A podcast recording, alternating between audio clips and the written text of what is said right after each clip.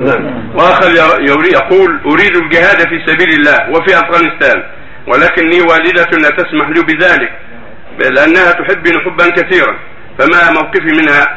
بقي السؤال عليك ان تطيع والدتك ولا تجاهد. إذا قال أمك لا قل لا. ففيها في جهاده النبي صلى الله عليه وسلم جاءه ورجل يستأذنه. فقال احي والداك؟ قال نعم. قال ارجع فاستأذنهما. فإن اذن والا فبرهما قال ارجع فيهما فجاهد. وجاءه رجل يذكر أمه فقال الزمها وأمره بعدم مخالفتها وعدم الخروج عن طاعتها في الذهاب إلى الجهاد. وإن كان له إخوة. نعم. وإن كان له إخوة. وإن كان له إخوة. كلهم عليهم شر الطاعة في هذا الأمر. لأن الجهاد فرض كفايه نعم. وإن كان الأبوين كافرين نعم. كان الأبوان كافران.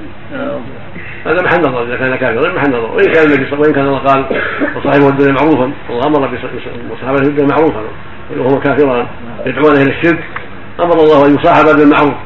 أما كونهما يطاعان في قتل هذا محل نعم.